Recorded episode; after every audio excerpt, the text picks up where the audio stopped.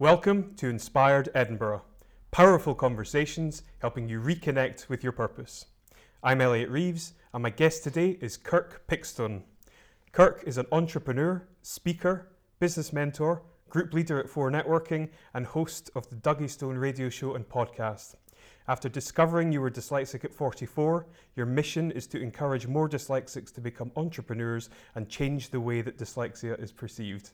Absolutely fantastic. Kirk, it's a pleasure to have you here. Welcome to the show. Uh, to, to be honest with you, it's an absolute pleasure to be here. I mean, I've looked at a few of your shows and I've seen a few speakers and and to be sat in this chair is absolutely wonderful, wonderful. Brilliant. Thank you so much. That's very, very humbling and very kind of you. No, to it is. It's good. I mean, it is. It's, I can't.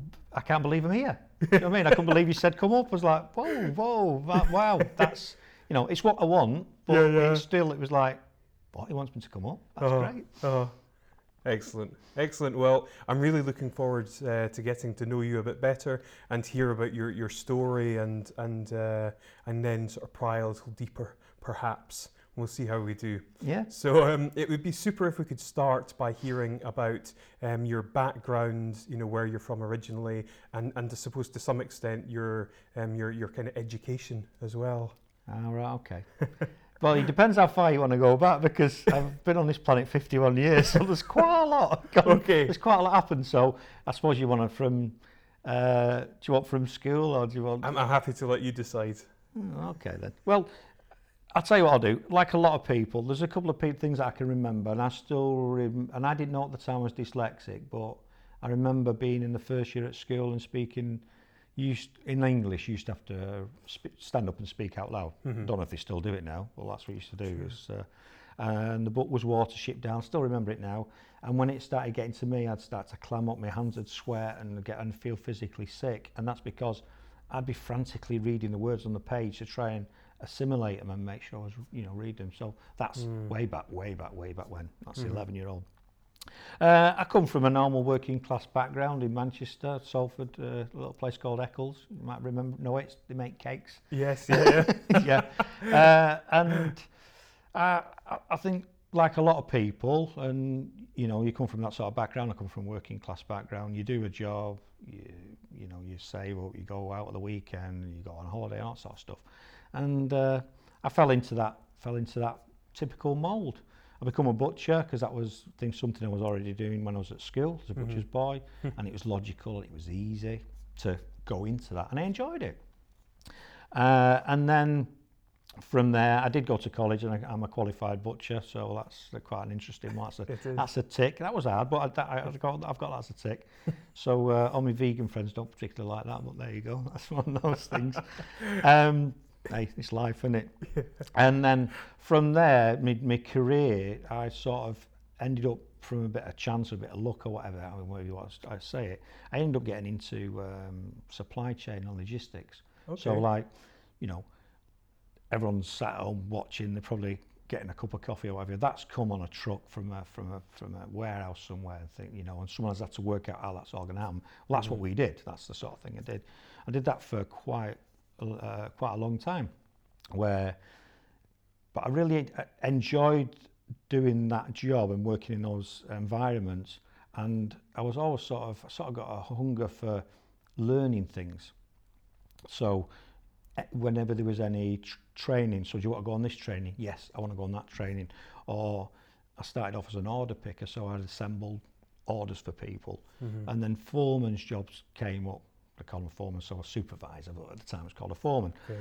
And this is quite a good one for, for people, I think, because I remember at the time, I think I was getting, it was 1980s, I got another five pound a week to be a foreman. And everyone said, you're stupid. Why are you doing that job? All that responsibility for five pound a week more. Not a lot of money, is it? But I wasn't doing it for the money. I was doing it because there was a, I had a passion and a drive to go somewhere and be something and do something. Mhm. So the five pound was irrelevant. You know what I mean? It was just, you know. And then so what I did from there, I did the stock control jobs or the foreman's jobs because my aim is I wanted to become a warehouse manager. I wanted to run a warehouse. That was to me Oh, that was like pinnacle. Yeah. And I surpassed that. I surpassed that. I ended up uh, Zoom f- years later I ended up being a senior leader within global businesses. Wow. You know, uh, global cement businesses where it's called Cemex now. What was was responsible for like 55% of UK cement deliveries. You know, on various platforms and various teams and. Jeez. Um, so that and, and and within that I did something like a, an internal MBA, which is called as their their Cemex program. That's a 12 month program with 110, 150 uh, executives from all over the globe. You know, from Mexico, Spain, wherever you name it. We had all together. Mm-hmm. So this is sort of I'm educating myself within the business environment from for business purposes.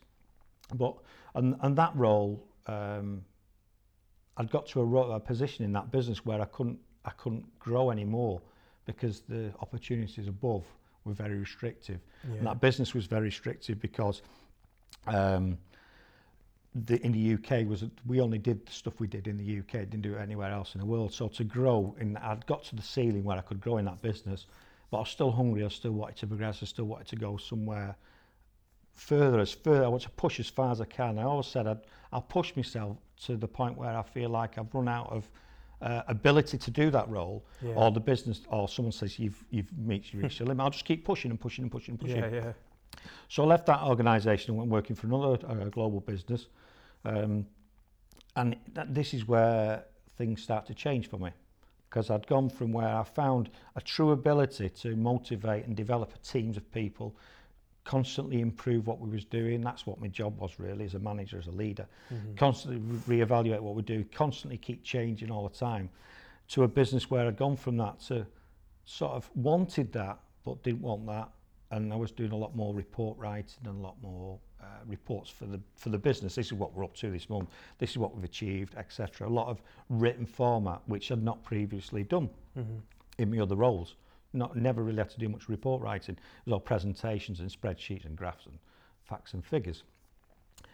So this is where a, a lot of dyslexics, or a lot of older dyslexics, experience what I experienced, where they get to the point where people start challenging them over their writing and how they're communicating. So mine was the wrong use of words like where instead of were and there instead of there. I still, I'm, I think I'm just about getting it now. I'm 51. I think I'm still just about getting with it. Mhm. Uh, and I was missing lines up on in lines of text in uh, emails and reports because although I'd read it back and the words words would be missing, I'd read it back and the words in my head, the words words would be there. Yeah, it's on. It's really interesting. It's an interesting phenomenon. Yeah. And then, if, and, and no, I was getting criticised. I was getting a lot of flack about it. I was getting, uh, and there was other things going on within the organisation with, with people. You know, everyone's when you're in a corporate environment, everyone's, cl- everyone's clambering for position, and I'm a person that, well, how can I help you? You know, and ex, you know, let's be, let's be quite open. Mhm. And so I didn't really like that environment. Didn't really like how what was happening. It was totally the culture was totally against everything that I liked and I and I wanted to do. Um, and I sort of got really frustrated with this with this writing and this criticism. I was like, well, why can't I get it? Why can't I get it right? What what is it that's missing? Why can't I do it? You know. Mhm. And a, a friend of mine or a friend of ours who's uh, now a teacher uh, said, I think you should I think you should go and get tested for dyslexia. So I thought at the time I was 44. I thought dyslexic. I'm not dyslexic. I've got to this point and in my career and I'm quite success, success, successful. I, I can't be dyslexic. I can read. I can write, and it doesn't make sense. So when I got tested, and yeah, I discovered I was dyslexic at 44, which was a very really emotional experience coming out of the out of the centre when I'd been tested. Mhm. Um, but it was like a, re- a relief rather than a upset. It was like, right, that is why I am like I am. Mhm. That is why I've done what I've done. That's why I've struggled with certain things, and that's why I've done particular thing. It explained everything for the last 44 years before. um, so, and then you want to talk about education. So that's where all of me. That's where this discovery happened. Yes. So And, Uh, and so I was just going to say quickly there. I mean, how was it that you were able to go so long without it being recognised? Well, the thing is with dyslexics, and uh, and, and people within the, rest of the spectrum, because it's on the spectrum, Mhm. is you naturally put coping strategies in, even subconsciously or knowingly put these coping strategies in to get over things. Um, so you're doing that throughout your life. So you can imagine you've tried to cope with various things, and you, you've. I just always looked at people and thought, I'm not as intelligent as you. Hmm. I'm not intelligent as that person. It's not. It's my ability. So you know, but you, you just put coping strategies in to deal with things. Hmm. And if you think a lot of my jobs as well up to that point, I didn't have to do a lot of writing. Does mm-hmm. that make sense? So Yeah, I didn't have to do a lot of yeah, butcher shop. I didn't have to do much writing. I had to do some signs on the windows and things like that. But they were things that you knew and you and you, you knew the words of and things like that. And then Yeah. in my other jobs, I didn't really have to do a lot of writing. Um, so you just put you just cope with it. I think you just put coping strategies in, in place really and, and, and carry on. Yeah. So yeah, so yeah, so that's brings us to a, a really good point where I discovered this was happening. I'd got very depressed at work, really, really, really depressed because things were going on and this dyslexia and, and the way I was being treated to the point where, I mean, we spoke about it before with your mum and I got I got upset. My Mhm. wife got upset. Get, get upset. yeah. Sorry. That's all right. Um, you might have to cut that. Have to cut that out, don't? Yeah. So I got, I got, um, I'd got to this point where I couldn't carry on, and I remember talking to my wife in the in the kitchen at home and saying, she "It's all right, love. You only got it'll last another couple of years because we had plans to start a business." And I said, and I just broke down. I says, I can't last two weeks, never mind two years. I Mm. cannot. I, I just can't. I can't. I can't. I can't face this anymore. I can't do Mhm. it. I didn't want to go out of the house. I didn't want to go to work. I said at that point, I would never ever work for anyone else again in my life, and I won't. I will never work for anyone else again. Mm. Um, so at 44, um, Sandra put my wife put some of her stuff on hold. Still carried on doing her studying, but went went to do contracting through a bit through our business. Mhm. So we're doing a contracting role, and when she's still doing that now, and she's amazing for what she does for us. Um, so I actually quit my job. There was a potential coming up for redundancy. I said I'm leaving. That's it. Give me a redundancy. I'm going. Uh, and then I started my business, which is Dougie Stone, and which which was weird because I didn't think I'd want to do anything, which but it's crazy. And then um, I thought, what am I going to do? What should I do? I, you know, I need to. I, I want to. I wanted to find a way, or I wanted to stop people experiencing what I'd experienced, because there must be 1000s And I also want to stop people getting to that point in the first place to feel like I did at 44 or whatever, 30, whatever the age is. Mhm. So this opportunity came up to go to Coventry University with some European funding. And I thought, I'll go and do it. It's a postgrad, but they're never going to have me. They're Hmm. never going to have me. I've got no formal qualifications. I've got loads of business qualifications. I've got like an Okay. internal MBA. I've got a CPC. I've got all these internal business qualifications. But they had me beyond me on my experience because it was a entrepreneur an entrepreneur school. Yeah. So they said, well, we'll have you for a postgrad, not a problem. So we was doing the postgrad, and then they decided after at the first end of the first year, they told us we're not going to graduate. So I was like, well, what have we, what have we done wrong? No, we're going to turn into a master's degree. so I'm sitting there going, scratching my head, going, I still scratch my head now. I'm dyslexic. I'm 44, and I'm going to do a master's degree in global entrepreneurship.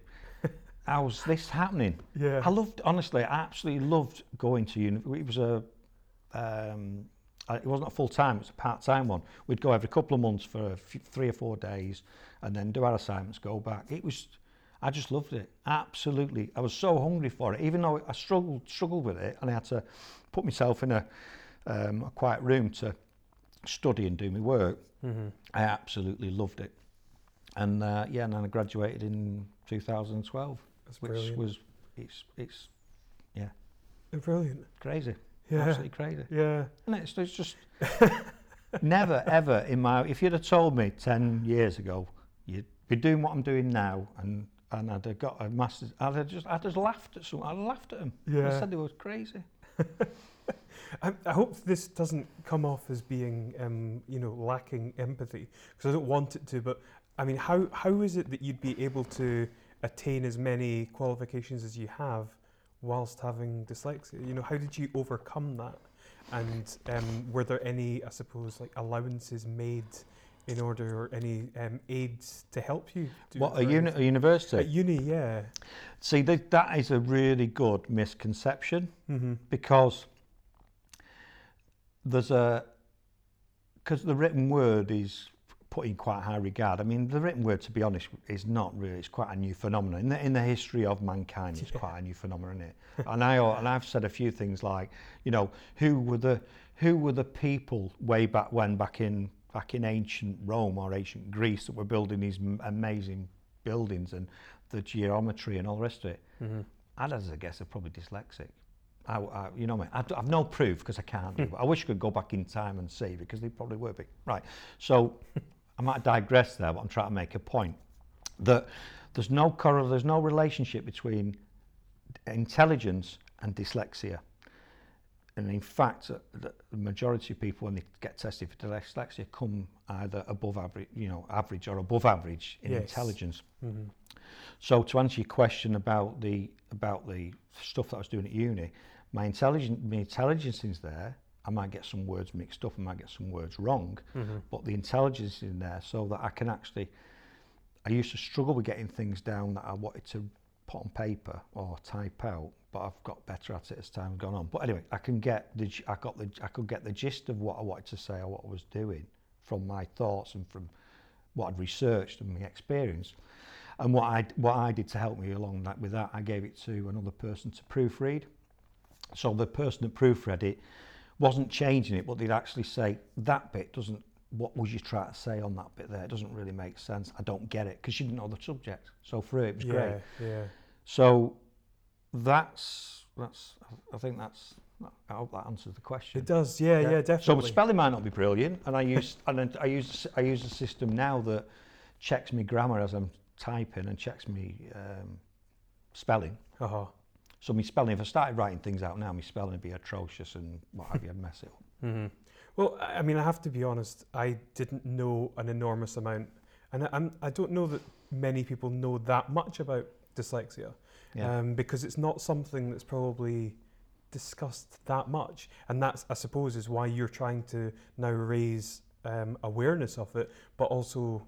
You know, encouraging people who have it to go into entrepreneurship, and I can now, un- Mm. having done a bit more research on it, I can now understand why. Now, I looked at the people who had some of the people in history who have had dyslexia, and you have Albert Einstein, Yeah, Leonardo da Vinci, yeah. Alexander Graham Bell, Thomas Edison, Walt Disney, Winston Churchill, Richard Branson. Yeah. Just absolutely like some of the greatest minds of all time. And I use some of them when I do some of my speaking because I give them as, as examples that, you know, these are all very highly respected people in their particular fields. You've got people like Jennifer Aniston who's just come out, I call it the dyslexic closet. She's just come out of the dyslexic closet, you know. Um, it's the new closet to come out of. The other ones are all done and dusted now, it's not a problem. So it's right though, isn't it? Eh? Oh, you. Anyway, so, so but yeah, it's, it's, but I, I know people always say Richard Branson, I go, oh, yeah, Richard Branson. Everyone, knows Richard Branson, but it's great that they know him, isn't it? Yeah. But yeah, there's some phenomenal, phenomenal people Uh-huh. because the, when I did my research, and I know from my own point of view, you can knock me down and I'll get back up. And you can knock me down and I'll get back up. We're, we're resilient. And if you've got confidence and you've got a mentor, you've got someone helping, your mind's, you know, waiting for me downstairs. So you've got that person that's that's giving you the giving you the support. It's great. Yeah. But yeah, some really Yeah. good, really key people. But, but I mean, to, to the extent that, I mean, I actually, just purely out of curiosity, I Googled what are the advantages of being dyslexic. And there actually are, lists things that um, dyslexic people have advantages yeah. um, over, you know, normal people. What, Yeah. and this is the whole, the whole issue again. It's like, what, what is normal? Based on what metrics? nothing, nothing. I mean, I, I went to a neuro uh, neurodiversity Yeah, uh, exactly. seminar the Yeah. other day, and we're all everybody. We're all neurodiverse. All of us, aren't we? All Uh-huh. of us, because we're all different. No one's, no one's the same. You two fingerprints on a piece of paper. They're all different. Mhm. So is everybody else. Everyone's brain's different. Yeah. But the adva- the advantages, and this is what tends to happen with a lot of things, is we all everyone looks at the negativity. What's the negative? The negative, oh you can't read, you can't spell, you can't tie your shoelaces, you don't know left from right because there's some of the negativities from dyslexia. Mhm. You you could double book yourself on on dates. You don't you know you mess things up. I say the wrong words all the time. My wife Sandra started posting things on Facebook, stuff my husband says. I mean. You know what I mean? Because I come out and she just laugh her head off. But I'm not Yeah. trying to be funny. I'm not doing it deliberately. And that's where people can be misunderstood. Yeah. Yeah. So Yeah. everyone's looking at the negative. Let's look at the Yes, positive. Let's look at the positive things. Yes, and and l- what I've found about it is that people um, tend to be far more right brain dominant. So they're good at problem solving. Mhm. They're highly creative. They have an inclination to think outside the box. Yep. And alarmingly, about one in five people suffer from dyslexia, and about well, I, I think it's about thirty percent of entrepreneurs. Correct. So, and and this is, I suppose, why is it you want to see more dyslexic people go into entrepreneurship as opposed to pursuing a conventional career, shall we say? What? Why? Why I do? Yeah, because it's perfect, and that's what I. Re- my dissertation was: Are dyslexics predisposed entrepreneurs? Don't ask me to spell it. I've spelled it hundreds of times, and I still get it wrong. Um, but and that's what was really what got me looking at it was. I'd gone. To, I went to university, and I was, what am I going to do? I really want to do something about dyslexia. And then I started looking at some figures, and, the and in my cohorts, group of cohorts, there was nine of us on this course, all doing different things, but all the same thing. Mm-hmm. And it's about 60% of them were dyslexic. It was like six, five, or six out of the nine people were dyslexic. Wow.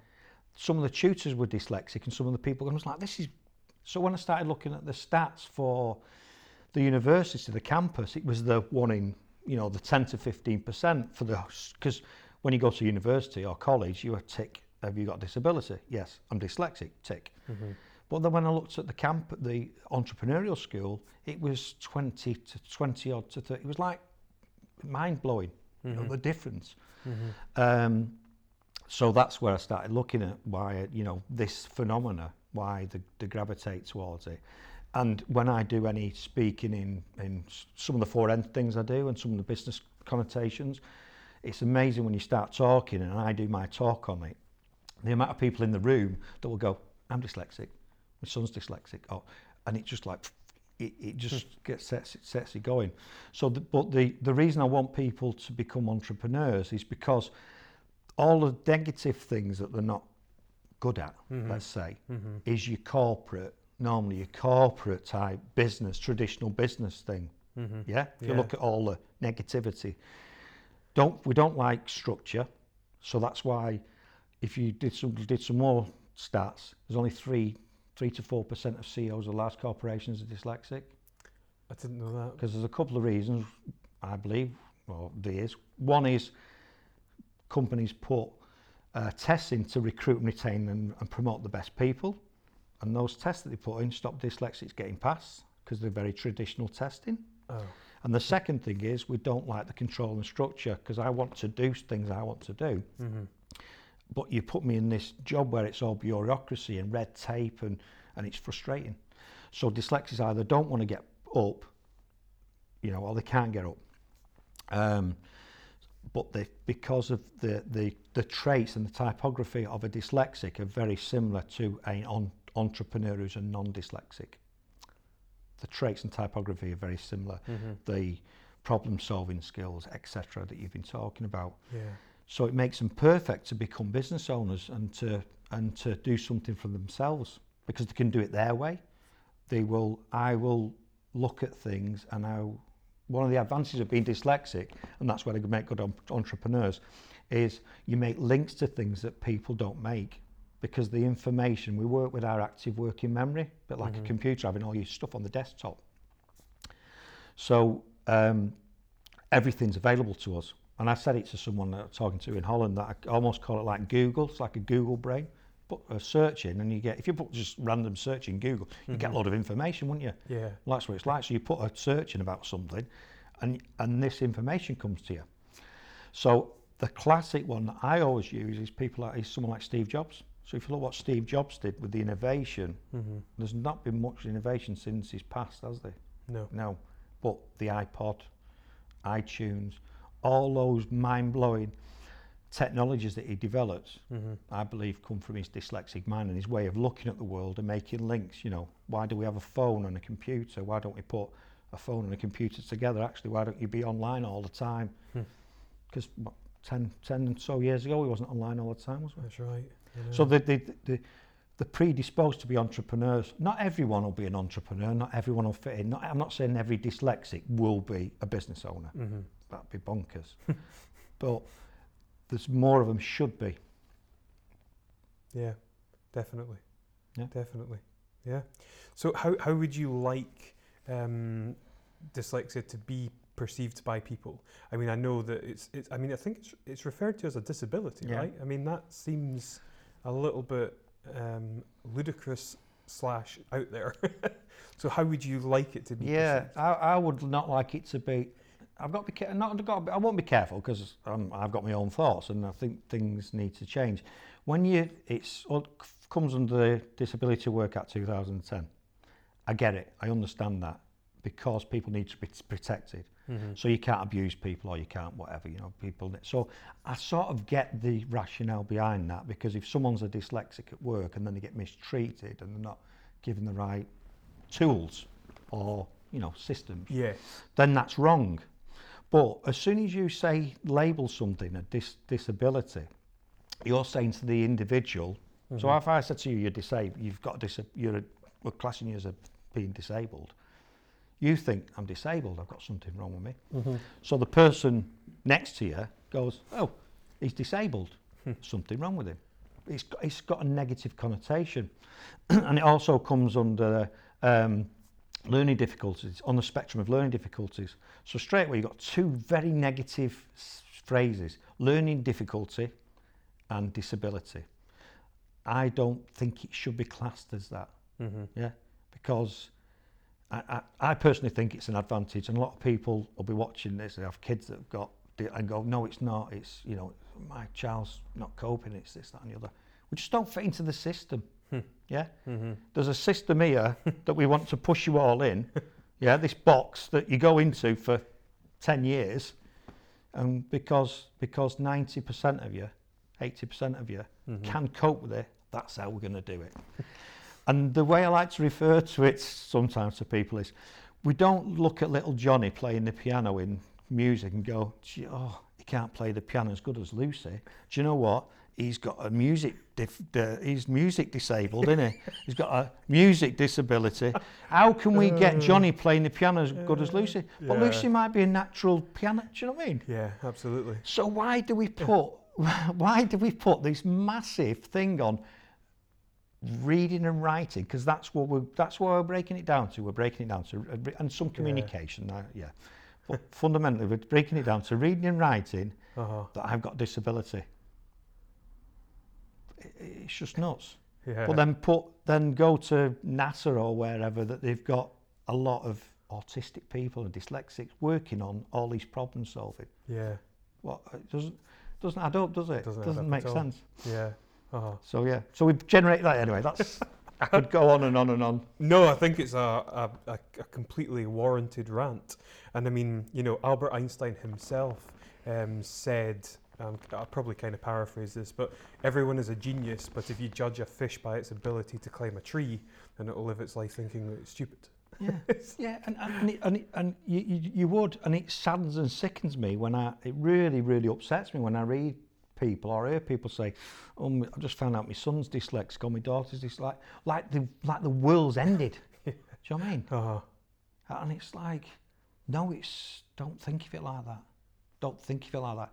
What I want people, to, what I want people to do is, we've got this system, and I and I sort of agree with it. We've got this system of ability and, um, and all the rest of it, reading and writing. You need to be able to read and write as much as you can Mhm. to make your way around the world, don't you? Or, you know, make sense of things. Mhm. So uh, what I say is get people, get your child to a level where they can get to, and then find out there'll be something that child is really into, whether it's music, whether it's sports, whether it's whatever, whatever the case may be. Mhm. Now that be their path, that could be their pathway to what they want to do and what they want to be when they get older. Because Mhm. you ask a lot of kids when they're a certain age, there'll be quite a few who will end up doing the thing that they wanted to do when they were younger. Mhm. But I, su- I suppose nowadays as well, there's uh, so many opportunities for people to do things that don't require them to just, you know, read and write. In Yeah. terms of creative abilities, you now have a. a I, I, I, bel- I do believe that there's an increasing um, amount of people that are exploring entrepreneurship or doing their own thing um, as an option. Yeah, definitely. And and there's there's well there's there's the world is moving away, f- moving more into video and and, and we're communicating video. You know, Exactly. Facebook's going to be Mhm. virtually all video in the next 12, 18 months. Mhm. So this the, the written language and everything. So if you've got, I know what a lot of um, dyslexics have. One of the benefits is they're good at speaking. Mhm. They can once they once they realise they can get the confidence and they can be confident. They can be very confident. Yeah. I never used to be really confident. Now I'm quite I'm quite comfortable with things. So there's opportunities for people to do, and it's just finding that opportunity. And at the end of the day, we're not. You should be here and be happy in what you're doing, shouldn't you? So why try and fit someone into a job or an existence where they're not going to be able, not going to reach the true potential? yeah, yeah. Yeah, it's, I think I think the work you're doing is absolutely fantastic. I think Thank it's you. brilliant. Thank. And um, now that I suppose I'm a bit more educated about it, I now see it entirely different, and it's kind of a change of paradigm in the way that I see it. And I- you know, I don't think it's a, a, a disability at all. No, I, I don't think it is, and, I, and that's the whole purpose of what I'm trying to achieve, and with my, with my radio show, my podcast, Mm-hmm. it's to try and not just promote or encourage dyslexics, but to, for, to get to a wider audience. Mm-hmm. So that's why on my radio show, I don't just talk about dyslexia because the only people that listen to it or tune in would be dyslexics. so I bring adversity into it and business Mm-hmm. because they're all the things that I'm interested in anyway. And it brings a wider audience, more, and then more people go, oh, well, that show's about dyslexia. That was interesting. Does that make sense? So yeah, it's, yeah. that's that's the re- reason. So it's Oh. not, yeah. Yeah, no, that was a really nice segue into talking about your podcast because that's Oh, what I was now going to uh, move on to. Yeah, Right. I think, I think you kind of tick those boxes as well. Um, I I mean, want to talk about it. Huh? Yeah, yeah, absolutely. Yeah, I w- I was going to speak to you, I suppose, in um, more broad terms about podcasting, insofar as you know what sort of podcasts do you tend to listen to? Who are some of your maybe influences, if, if it's something that you are interested in, and what are the sorts of things that you explore on your your podcast? Well, I'll just go back slightly because th- there's a whole rationale reason why I did the why I did the podcast. Perfect. Not just for the mess. Well, it was for the, the reason for the message, but I'm sat there going, I need to get this message out. I can do some public speaking. I can do this. Right, I, I could do with. I'll tell you what. I could do with getting on some radio shows. I could do with being video interviewed. I could do whatever. So I'm knocking on doors, banging, ringing people up, and struggling to. Because unless they want you, they don't want you, do they? Mhm, You know what I mean? Every, there's loads of people ringing the BBC every day, and they try to get on the show. Yeah. So I was getting a bit frustrated with this. So I'm, a, I'm an entrepreneur, I'm a dyslexic. So I go, do you know what? If I can't be on someone else's show, I'll create my own. so that's what I did. Created my own. I went on to a social radio, a social network, Radio Warwickshire. So I thought, well, this is great. But if people listen coming once a week on a Tuesday night, listen to me, great. But if they don't or they can't make it, how are they going to hear it? And it's only, you know what I mean? So that then I just I just use the, the content and put it into a podcast, which is listen, which is great. And um, so that that's the rationale behind the podcast. That's how it was born. Um, and some of the people I listen to, um, this is where my dyslexia kicks in. There's a guy that I listen to, Mark Asquith, which uh, I can't think of his podcast right now. Excellence Expected, brilliant Okay. guy. There's a couple of people like that I listen to. Mm-hmm. But my introduction to podcasting was two American guys, and I'll try and think of what it's got. And their- their podcast is called Ear Biscuits. Okay. Listen to it. And what they do is they interview their really famous YouTubers. So they interview other famous YouTubers. What's your story? Where have you come from? How did it begin? And they virtually all got the same story. Uh, It's for one of you know, they've all started off do anyway. So they're and anything business related and what have you, I'll listen to. Yeah. Do you know what I mean? I'll listen to a few things and comedy like Ricky Gervais and people like that. You know, I will. I've got a broad spectrum, and it tends to be if I'm in the car, I'll listen to podcasts. Yeah. Yeah. Yeah. I think that's a good good place to listen to them. Yeah, it is, and I, that's what I found. There's a few people said, "Oh, it's great your podcast because I commute to work." Because I found someone who's in Canada that we know, and he's like, "I listen to your podcast all the time because Really? it's just the ideal commute, 30 minutes, for me to listen to your podcast Yeah, on the way to work." That's brilliant, isn't it? it's great. Yeah, It's fun because and it's had a, a, a really really good uptake since you started it. yeah, I've got listeners in uh, UK, obviously, USA, Canada, um, France, uh, Holland, because he interviewed someone in Holland, Ireland, Cyprus, and it's like. It's amazing. It, yeah, it's it's really interesting, and I mean, I mean, I'm, you know, it's it's still growing, it's still growing, and but I can't believe it. Can't Yeah. believe where it's. I've added Barbados to it, but I do know it was someone who I- know was on holiday. But I'm still adding it because I never, I'd say, never let the truth get in the way of a good story. So I've got Barbados on my list as well. So Fantastic. yeah. Fantastic. How did you get involved with For Networking? Oh, that was interesting. and this is the, the old thing about net. This is the thing about networking and what have you. I, I was working. So going back a bit back. So Sandra's gone working. I said I'd never want to work again. I'm never going to have a job. I'm never going to do anything. so I was on gardening leave for three months. Sorry, I'm rewinding back, but it's important. I was rewinding. Uh, re, I'm rewinding now. So I was, I was at home um, on gardening leave for three months. I was going to start university and everything. And the, I got a phone call saying, "Have you you finished? You finished your job? You've enrolled? Yeah. Are you available? Yeah. So the day after the mon- the Monday after the Friday when my gardening leave finished, I started my first contract. So I, I was working from.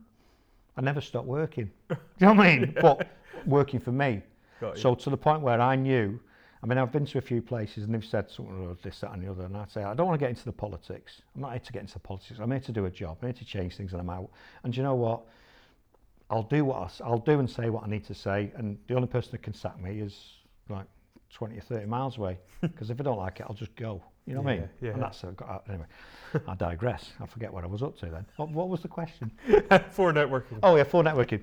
So and w- so I've had this contract, and I end up with where, in between, I end up working on my own a lot at home, doing a lot of analytical work. So I'm spending like four or five days a week on my own at home, hmm which sounds great, but it's not great, is it? Because Sandra's working away in Holland or Ca- Cambridge or wherever she's doing a contract. Three, four, five days a week, and I was getting me really. I was really fed up with this. So this is no. I'm not. Sp- the only thing I'm speaking to is a is a uh, six-year-old Jack Russell. You know what I mean? It's no good, is it?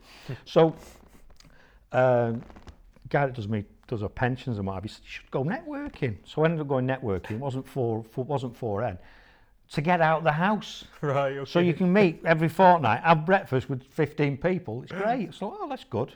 Social activity. I'm mm. missing it. So, so I didn't want to go to the pub. I wanted to, you know what I mean? Yes. So I started going to that, and then a guy that I know, Todd, has become a really good friend. Uh, does a lot of social media, social media. Todd, Is that the spaghetti? spaghetti Yeah, yeah. agency. Yeah, there's a plug for him, mate. Gets, a, gets. A, he's how could he even be here with me now? He gets everywhere. So he come along and he he said you should come to 4Networking. I was like 4Networking, yeah, come to 4Networking. It's great. So I went and I joined, and I never went back to the other one. Never- Even though I was a paid member, I just walked in, sort of got into was like, I belong here, and hence how I'm dressed now has, Yeah. has come from that as well. Really. Um, yeah, so that's how I ended up with 4N. So I started, I was a member, then after a couple of months, an opportunity came up uh, uh, where I was networking. The group leaders stood down. We're all volunteers, none of us are getting paid. It's, we do it because we want to do it. It's- Mhm. Um, so I took the group leaders role on and been doing that for about 12, 18 months. That's awesome. Now an area leader, which is, you know, a bit, but Okay. yeah, it's, Right. it's good. It's, uh, so, but from going just to get out of the house, Yeah. it's just like totally transformed everything I do. My business, me, my opportunities. You know what I mean? I wouldn't be doing the stuff I'm doing now if it wasn't. I wouldn't have had a radio show. I wouldn't have been doing the public speaking I'm doing. I wouldn't met the people I've done. yeah. It's just, yeah. Yeah, I was going to say, in, in what way do you feel is it's benefited you? Yeah. Well, I've learnt a lot. I already knew a lot. Does Mhm. that make sense? I already knew a lot, but I think I was just missing that platform, that place to be. Um, and for me, I could probably go anywhere in the UK and go into a meeting and someone will probably know me in the room. and that's just, really strange to think that, Yeah. not it? That I can go and people know who I am.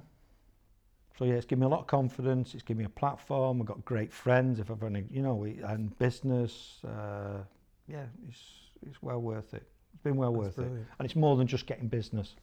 Yeah. More than just getting business. Excellent.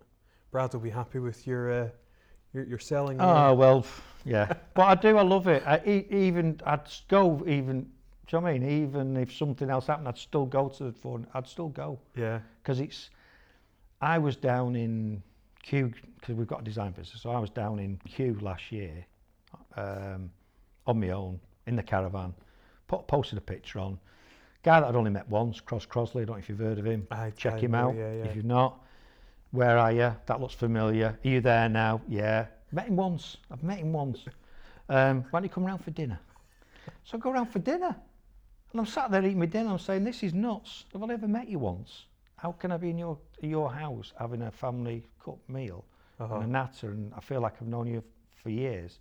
And what it does, what it gives you is that um, trust.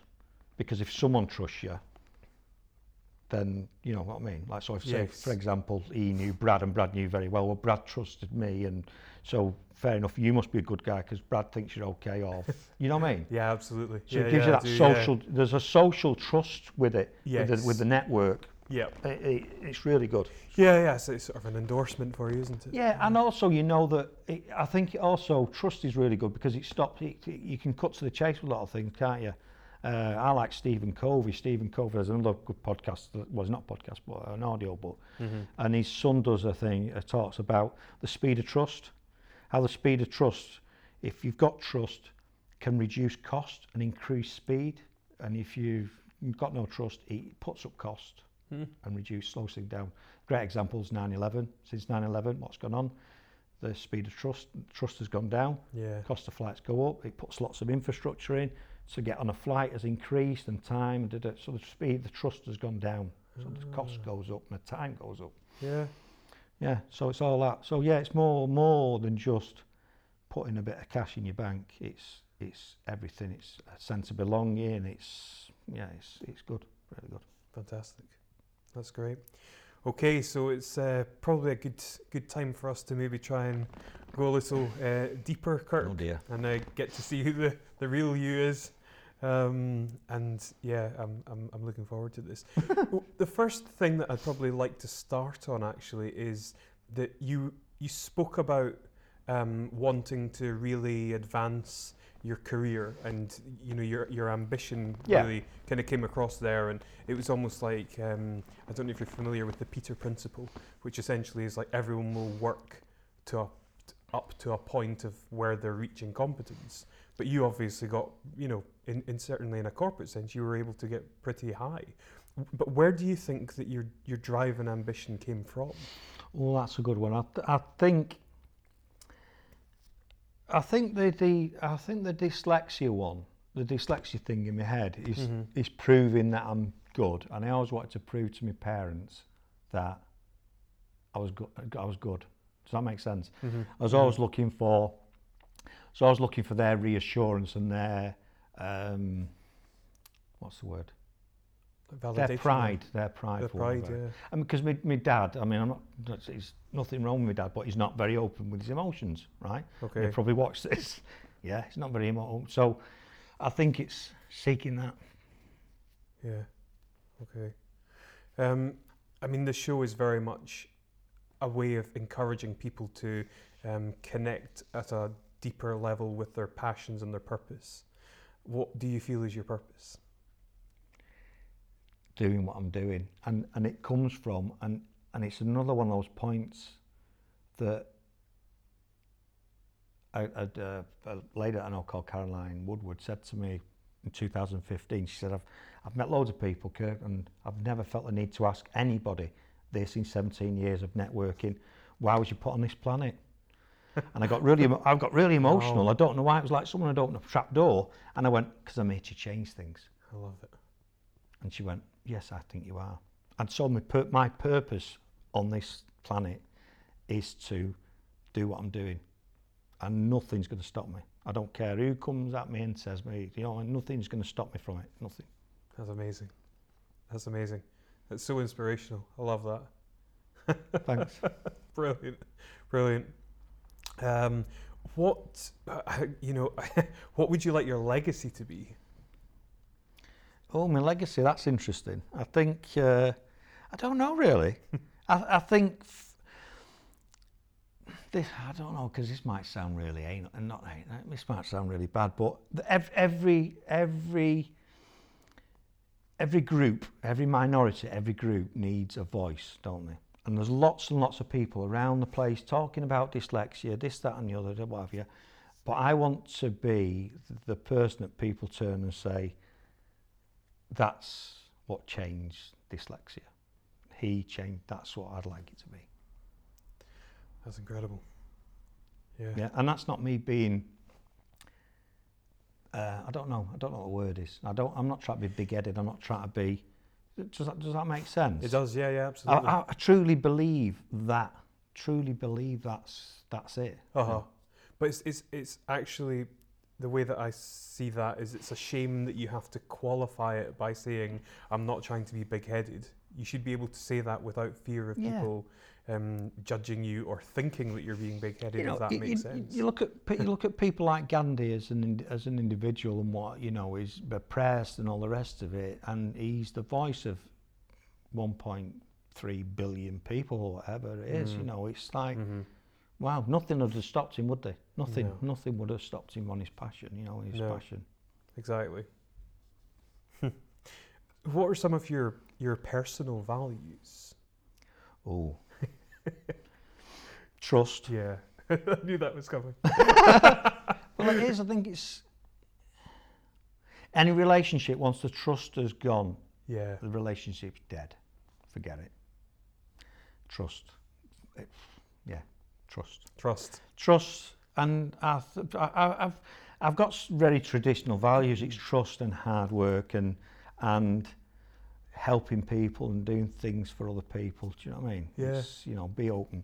You know, and that and that's where I get really upset or really annoyed at, or take it very personally if someone abuses that trust and takes something and does. You know what I mean? Yes. I'm not saying take something, don't give back. I'm not doing it to give something back. But when someone takes that, someone takes that trust, then they've actually took something away from you because you've you've stood there open, open, almost open arms, and it's like they've like they've stabbed you in the in, the- in the heart. It really. You know? Yeah. I know it's getting a bit deep. That's a, that is a deep. I li- uh, yeah, yeah, you're right. It is deep. I I like that. It's good. It shows the real you. It's what people want to see. People want to hear about. How would you describe your life philosophy Oh, I don't. I'm not sure. I'm or not your sure. or your world view? I don't know what you mean. uh, What, do you- what do you mean by worldview? What what I think of the world or me? Yeah, yeah. So what, what do I mean by your life philosophy? I mean, do you have a, a general kind of um, like a mantra or an ethos or a way of approaching life in general, or do you see the world in a certain way? I, I try and see the world as the say the positive, the positive. You know, Mhm. like the half full, half empty, and everything. Well, the, half, the glass can be refilled for a start, but it's half. It's it's always half full, not half empty. Uh-huh. And I think what we need. What's what's happening in the minute? I mean, social media. I'm really into social media. Really like social media. It's got really positive, positive things because we can link and we do. We can get our message out. But it's Mhm. got very negative things. Lots of propaganda. Lots of hate. There's you don't want to put it on. There's hatred all the time, Mm-hmm. and far too many people are looking for hate and anger. Mhm. All the negative, negative things. Yeah. People, people need to step, step back and start saying, I can't affect that, what's going on or whatever the thing is, and how can I help, how can I affect my world around me, how can I affect that person that's next to me, or that person, or that person. Mm-hmm. And guess what, if everyone did that, what would happen? It'd be wonderful, wouldn't it? Be a nice place to live, wouldn't it? Yeah, yeah, So, yeah. So that's my life. I'm sorry I didn't really understand what you meant by that. but yeah. No, no, it's a that's an excellent answer. I'm glad I asked you that question. Actually, it's really, really good, really good. How do you define success? Mm, well, yeah, I suppose up- to a point, it was probably uh, a big bank account, flash car, and, a, and you know, a boat somewhere. but I think uh, being happy in what you're doing, really. I think we need money. We all everyone says we're all pro we're all program. We're all obsessed with this these images, these icons, aren't we? Mhm. Of these global successful people, of Richard Branson and all the rest of it. That th- my success is being able to, you know, be happy, be safe, and you know have nice food, like a nice. You know what I mean? For me, that's success. That's success for me. is Yeah. fine. Uh, and the, in the connotation of what I'm trying to achieve, well, you know what success is from that. It's quite big. Um, but from a day-to-day point of view, I'm quite happy to live anywhere as long as I've got the person next to me I want next to me, and uh, I can afford to eat. And you know what I mean? Yeah. Just the basics, really. yes. I think for me, the simple things, if you can, it's time in it. The only thing we've we've all we've we we can't replace is time. So Yeah. for me, it's that that that time, that time element. What how I can enjoy that time, and how much time, totally. the use of the time. Yeah. That's yeah. success. And and any financial you, what reward you get for it affords you to, hopefully affords you to do that.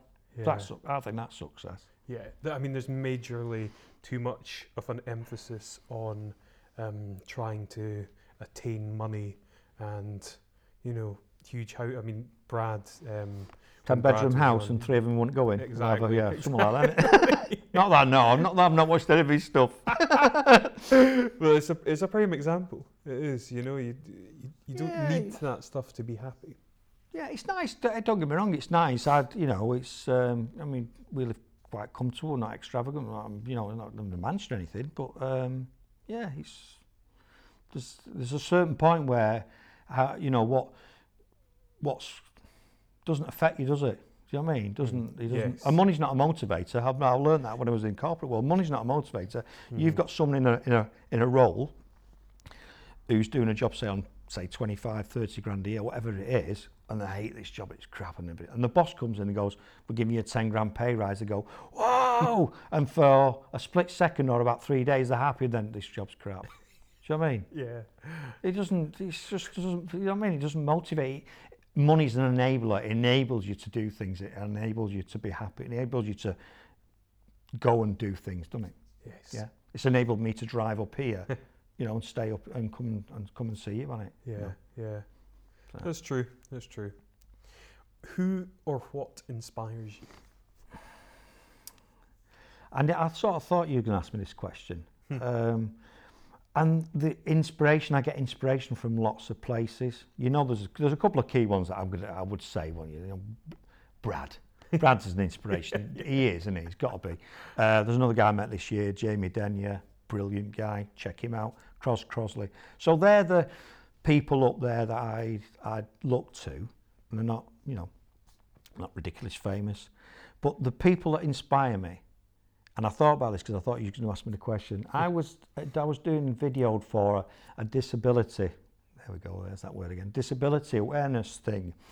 And there's various people in this room, and they all vi- video. I was actually helping doing the video, and I was video as well. And there was a girl there. She was 19, in a wheelchair, and a and a hunger for life and joy. And she goes night clubbing. She's at university. She gets about. She's like, that's that's what inspires me. Mm-hmm. Ordinary people who take what they've been given, and even if it's a bad deck, Mm-hmm. they make it the best hand they can. That's amazing. perfect. Yeah. Perfect. Love it. Super inspiring. What's the best piece of advice you've ever received? I don't know. I don't know really. don't do that. Uh, and I did it. you know what I mean? I don't. I don't know. I don't. I don't know really. I, it's hard to think of one. It's hard to think of one really. I don't know. I don't think apart from the couple of jokey ones, but don't eat yellow snow. Uh, yeah, that is good advice. yes. I'm not sure really. I'm not sure. I can't. I, I don't know. I can't think of that one. I should have had one for that, shouldn't I? Because that's. I thought. Yeah. I don't know. Not sure. Not sure. Okay. Not sure. That's all right. That's all right. What um, would you say are some of your life goals at the moment? What are the things that are on your, your immediate plate, and what are some of the longer term stuff? Oh, that's a good one, that actually, because there's quite a few, as you can imagine. um, well, you know what I'm trying to achieve, so I've, we've gone over we've gone over that. And what I'm what ultimately what I'm trying to do is change people, get to you know change the perceptions and, and encourage people. Uh, one of my goals is to in, increase my business from that point of view and and what have you, and um, build and release Sandra from doing what she's doing, and she'll work in the do work in the studio. So that's some of the some of the some of the goals to to achieve. Uh, I'm looking what I want to do is start bringing families together because I believe we need to look at people at a school age. I can, I'm working with people that are an older age, but at school age, so try and build up a, for want of a better word, a network. So start with groups. I'm in discussion with someone at the minute. So ultimately, round the UK, I'd like to see groups of people meeting who are going to help each other and, and, and have and ultimately get dyslexics people mm-hmm. to help and encourage those dyslexics because I'm mm. only one person. Yeah. I can't be all over the place, can I? No. So I realise that long term, going to need to find a way of getting other people to do something similar. I'm trying to achieve, or try, I'm trying to do, who've got some sort of background, or you know, they need to be dyslexic for a start, don't they? Really. yes. Um, and build that framework up around where where we encourage people and change things. And I want to ultimately, I want to do something within schools a bit like Jamie uh, Oliver's done, another dyslexic for you. Really? Yeah. Yeah, and um, guy who did Saturday Kitchen, Richard Martin, is it? He's dyslexic as well. Is it Richard Martin? James Martin. James Martin. See, that's what that's one of my biggest problems being dyslexic. His names. Okay. He's put his name, remembering names. It frustrates me. They're dyslexic as well. So do something like Jamie's done in in schools and change the, th- you know what I mean? So mm-hmm. what mm-hmm. people are, what kids are eating, actually, what keep kids are eating into their head. Yeah, let's, yeah. Can we change that? Let's let's change it. And, and how? And that'll be tough. That'll be tough because there'll be a lot of backlash from from the education. There'll be a big backlash from that. So there's got to be a way of doing it where they accept accept it as well. So work from outside and then try and work inside. And so, I mean, what kind of educational reform would you like to see then? Well, I'd like to see people, because um, I'm talking to a teacher at the minute, because I'm not a teacher. Yeah, I'm, I don't profess to be a teacher. I'm talking to a teacher, or she's a retired teacher, mm-hmm. and she's talking about systems, you know, putting different systems in for, for kids. So where everybody learns a different way, don't they? So yeah. for, as an example, if I wanted to learn, if I wanted to learn to do something, and I give this example a lot, I built a pizza oven in the back garden. I've never laid a brick in my life. How do I do it? YouTube. so I didn't read books.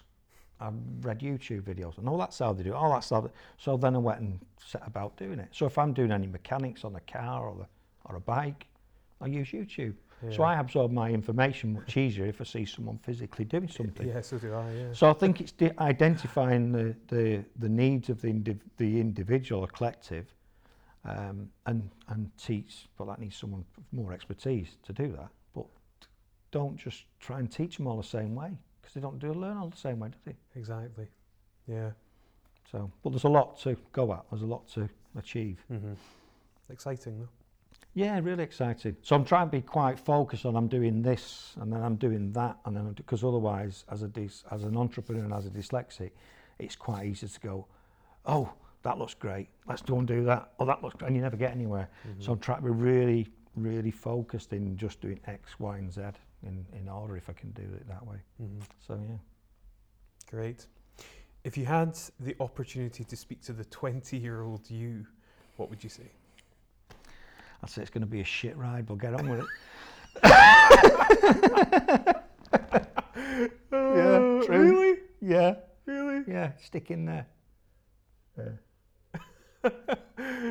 I would, yeah, I would. Because someone asked me, someone asked me a few weeks ago, there's various things that happened and said, would you change that? Would you go back and change that? And I go, no, because if that hadn't happened or that hadn't happened or that happened, I wouldn't be me. Yeah. Yeah. So I would say, keep on going, kid. It's nice. going to be a tough ride, but strap in, buckle up. yeah, that kind of came up uh, earlier in conversation um, about the whole sliding doors scenario. Yeah, it is. Yeah, there's loads of examples, you know. Uh-huh. There's loads of examples. Yeah, yeah. Yeah.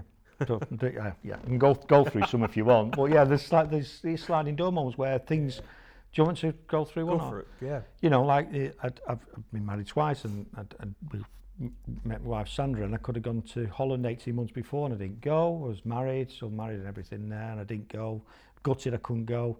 18 months later I was not married or, you know, was separated. Mm. And then I went over, met met Sandra a few months, you know, quite a few months later and whatever. I was over there and, you know, the rest is history.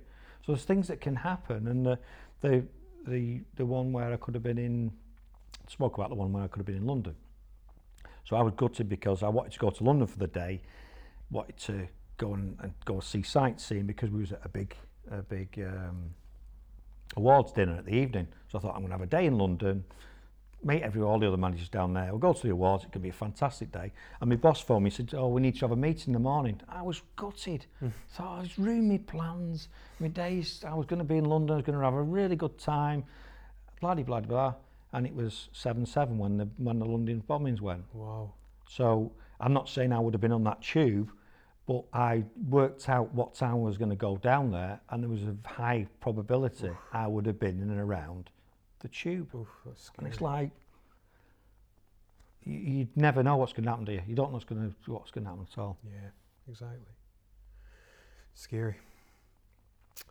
Okay, if you could change anything in the world, what would it be and why? Mm, I don't know. Yeah, that's. Um, th- I mean, I've often thought about. I'd like people. One one thing that I think is really, apart from the dyslexia, one thing that I think is a travesty is there's a child somewhere that can't even get that. Mm. and and I know there's more stuff and when you fix that problem there's another problem but for goodness sake in this century there's kids that are drinking contaminated water I mean that doesn't make sense does it? And then we're all worried about well do you know what I mean? Some price of something's gone up and well, we might not be able to afford that now and petrol's gone up a bit. There's kids scratching around in the dust trying to get a drink and it's just that for me I think is I think it's criminal. But it's not for me to change and I'm not I, I've, I've got my own mission. Yes. but I think it's criminal. Hmm really do. I think it's sad. It is sad. It is, given the um, the resources and the, the abundance that we have in the world. well there's eight there's, what was there's been some reports recently there's the wealth the eight wealthiest people in the world Mm-hmm. are more wealthy than the rest of the planet or something ridiculous. I don't know. Something, I can't think what the figures are now. Uh-huh. do you know I mean? Yes. The more wealthy, their wealth is more than the rest of the planet. Eight people. yeah, yeah. It's, Go and put some. Go and put some tanks in Africa or something. You know what I mean? I know. Well, then there's corruption in this. So, so you do something and someone to take it away. So I don't know. Well, that's the one thing that I think doesn't make sense. Yeah, I totally agree. Totally agree. Well, Kirk, we're at the end. Oh, wow. That's uh, I've I've had a fantastic um, time speaking with you. Yeah. Um, I appreciate so much your honesty and your your candor. Um, and with your blessing, I'd like to keep in the emotional parts because I believe that shows the the real, authentic article. And you know, if, if that's how you feel, that's how you feel. And I Yeah. think it's it's you- you're you're absolutely entitled to feel the way you feel. Yeah, yeah. I do get upset. I'm an, emo- I'm an emotional person. That's okay. That's okay. And that in itself is um, is inspiring, you know. And uh, I wish you all the best on your mission. Thank you. I think um, if there's anything I can do to help, and um, I will do what I can to get this this message uh, out there on I, your behalf. I appreciate these people like you that really help, and this is what it's all about. So, thank you very much. You're absolutely welcome, Thank Kirk. you. Thanks for being on. Thanks. Cheers.